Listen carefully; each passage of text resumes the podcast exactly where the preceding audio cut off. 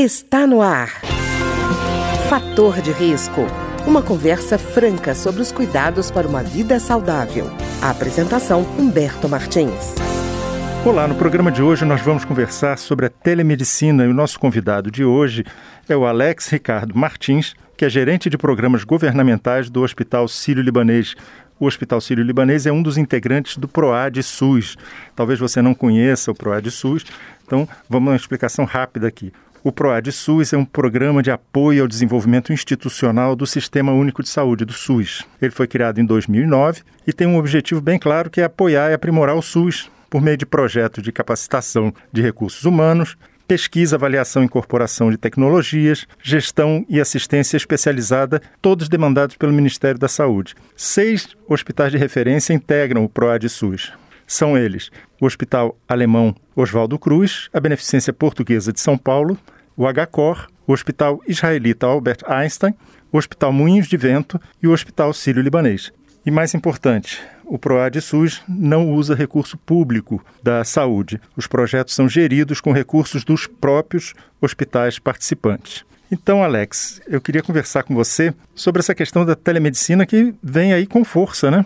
Exato vem com força e, e Humberto é, um, é, uma satisfação enorme poder conversar contigo para falar aí um pouco do ProAD SUS e da telemedicina. É, eu costumo dizer que a telemedicina ela é uma ponte virtual que encurta distâncias, né?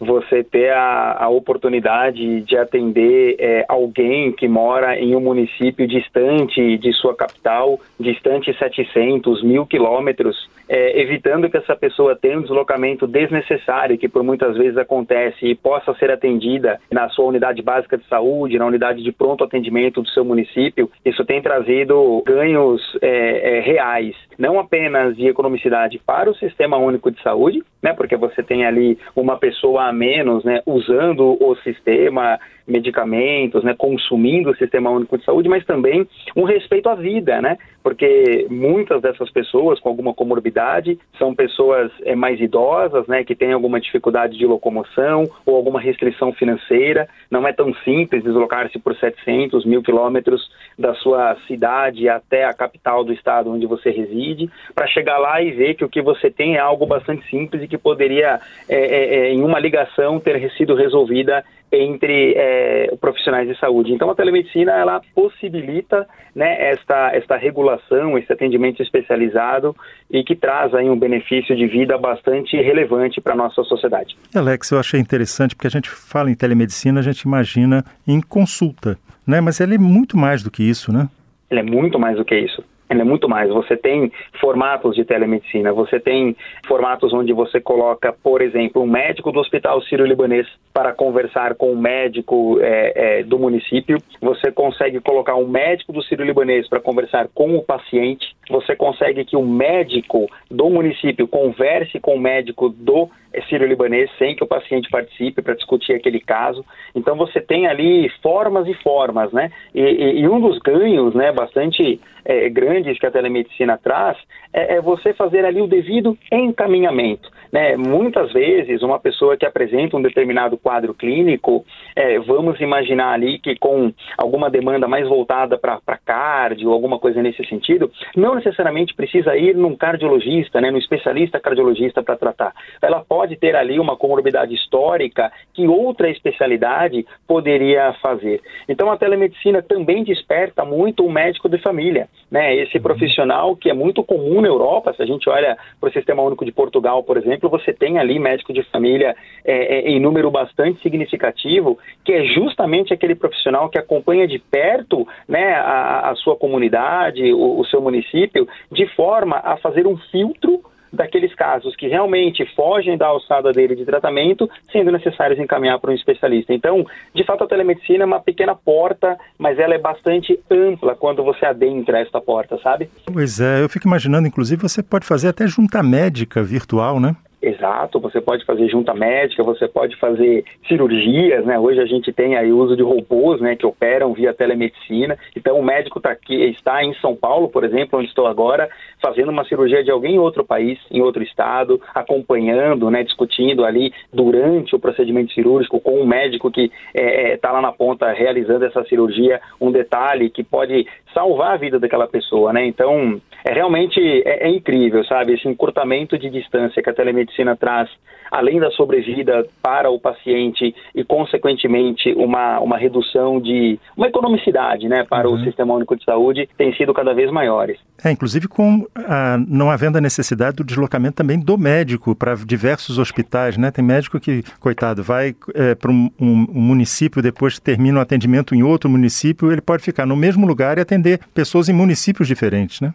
Exatamente, exatamente. É, e é esse fator que você traz é muito importante, porque um desafio que existe né, no, no nosso SUS é, é, é, assim, é conquistar médicos para todos os nossos municípios. Né? Então, aqueles municípios mais distantes, com uma menor estrutura, têm uma probabilidade menor de atrair um médico, mesmo que é, a oferta salarial seja muito boa, municípios muito simples não permitem que a pessoa tenha uma vida além da profissão médica, né? Então ela, ela tem ali uma restrição ali de, por exemplo, um barzinho para tomar uma cerveja com amigos, né? Uma boate para dançar, um restaurante diferente para comer. Então, dependendo do município, é, ele não atrai o profissional médico. Então a telemedicina ela é interessante porque não necessariamente eu preciso de um médico na outra ponta. Eu posso que um profissional da saúde, na pessoa de um enfermeiro, de um técnico de enfermagem, a depender da situação, possa fazer esse bate-papo com um médico do lado de cá para tomar a melhor decisão para aquele paciente que está necessitando, sabe? Então isso também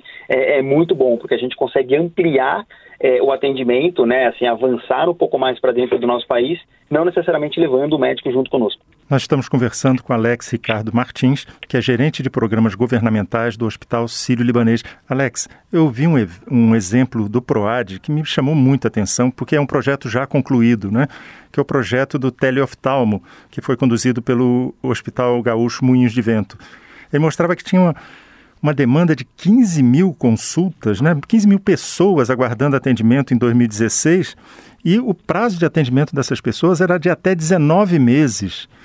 E aí eu, o projeto foi implantado, foram criados oito consultórios remotos de alta tecnologia, né? atendeu é, diagnósticos de retinopatia diabética, glaucoma, catarata, erros de refração. E aí foram realizados entre 2017 e 2021 quase 40 mil atendimentos, quer dizer, quase três vezes a demanda reprimida dos é, municípios do interior do Rio Grande do Sul. É uma coisa muito importante, né? É uma coisa é, é, extremamente importante. Esse projeto é um projeto muito bonito que o Hospital Moinhos de Vento é, é, com muita competência né, é, é, é, conduziu e conduz, ele traz ali, ele, além desse resultado, né, eles também entregaram mais de 10 mil óculos né, à população. Então você tem ali é, não só esse atendimento é, bastante expressivo né, dessa demanda reprimida, como também, imagine, né, quando você tem ali uma criança que, que muito rapidamente ela é identificada ali a necessidade de utilizar um óculos para que ela tenha um melhor aproveitamento na escola e que por consequência ela vai aprender melhor, ela vai se tornar uma pessoa é, é, é, é, mais culta, né, mais consciente aí da, da, da noção de mundo e vai trazer para a nossa população com mais qualidade no futuro, né, trabalhando aquela coisa toda. Então você também, né, de alguma maneira, interfere, né, de certa forma, na, na educação, no crescimento da, da, das crianças, quando existe algum déficit de saúde que possa impossibilitar ali um aprendizado mais adequado. Então, ele é um projeto é, bastante incrível e hoje, né, é, além do, do teleoftalmo que ele fez ali uma um retrato só no Rio Grande do Sul, né? Ele foi um projeto que aconteceu apenas no Rio Grande do Sul uhum. e é um projeto que mostra que se ele expandido para o nosso país, é, imaginem só a, a, demanda né, que seria e o resultado, o impacto que esse projeto é, poderia trazer para o nosso sistema único de saúde. Então, ter acontecido ali na região gaúcha é, nos mostra uma necessidade que precisa ser aí olhada e, e atraída né, pelas autoridades para que ela possa ser expandida para além do Rio Grande do Sul, para outras regiões. Realmente é incrível o resultado, muito bonito mesmo. E Alex, eu, eu acho interessante porque a gente pode estar falando assim, ah, bom, fez 40 mil consultas, 40 mil atendimentos, mas muita gente ficou sentindo falta do profissional presente. Aí eu estava vendo o dado da pesquisa mostrando que 70% dos pacientes atendidos pelo teleoftalmo não precisaram de avaliação presencial. Quer dizer, resolve sim. Resolve, resolve é, com toda certeza resolve. A, a telemedicina, ela, é, e assim, ela resolve muito. Existem casos também, Humberto, por exemplo, é, dermatológicos. Uhum. Né? A pessoa tem ali uma micose, algum tipo ali de, de, de situação de pele, onde ela vai a um dermatologista, por exemplo, e aí quando ela chega no dermatologista, é uma simples pomada de uso tópico é, resolveria o problema. Então a pessoa ficou meses a depender da situação, mais de ano aguardando a sua chance de conversar com o dermatologista, para ver que o caso dela seria a compra em uma farmácia de uma pomada bastante comum para que ela mesma, três vezes por dia, passando na ferida, resolvesse o seu problema. Então, a telemedicina ela também proporciona isso porque você consegue que esse médico de família, como eu mencionei há pouco, uhum. ele faça esse filtro. Né? Então, assim, é, você consegue conectar com o dermatologista, com o especialista, e por meio de foto, ele vai ver a foto ou por vídeo, vendo ali a ferida, ele, muitas delas é, visualmente são identificadas e fala, olha, essa daí não há necessidade de um tratamento muito específico, não se trata de um câncer de pele ou algo similar, a uma determinada pomada vai resolver esse problema usando três vezes ao dia por seis meses, por exemplo. Uhum. Então eu também emendo, né, nesse viés aí oftalmológico, mas também o dermatológico e tantos outros que a telemedicina tem trazido de benefício para a gente. E Alex, é importante também porque às vezes a gente fica pensando, por exemplo, na situação da pessoa que ela não, por exemplo, não tem um posto de saúde próximo, ela acaba indo para a emergência dos hospitais. E às vezes o problema dela nem é de emergência, ela simplesmente está desesperada por um atendimento.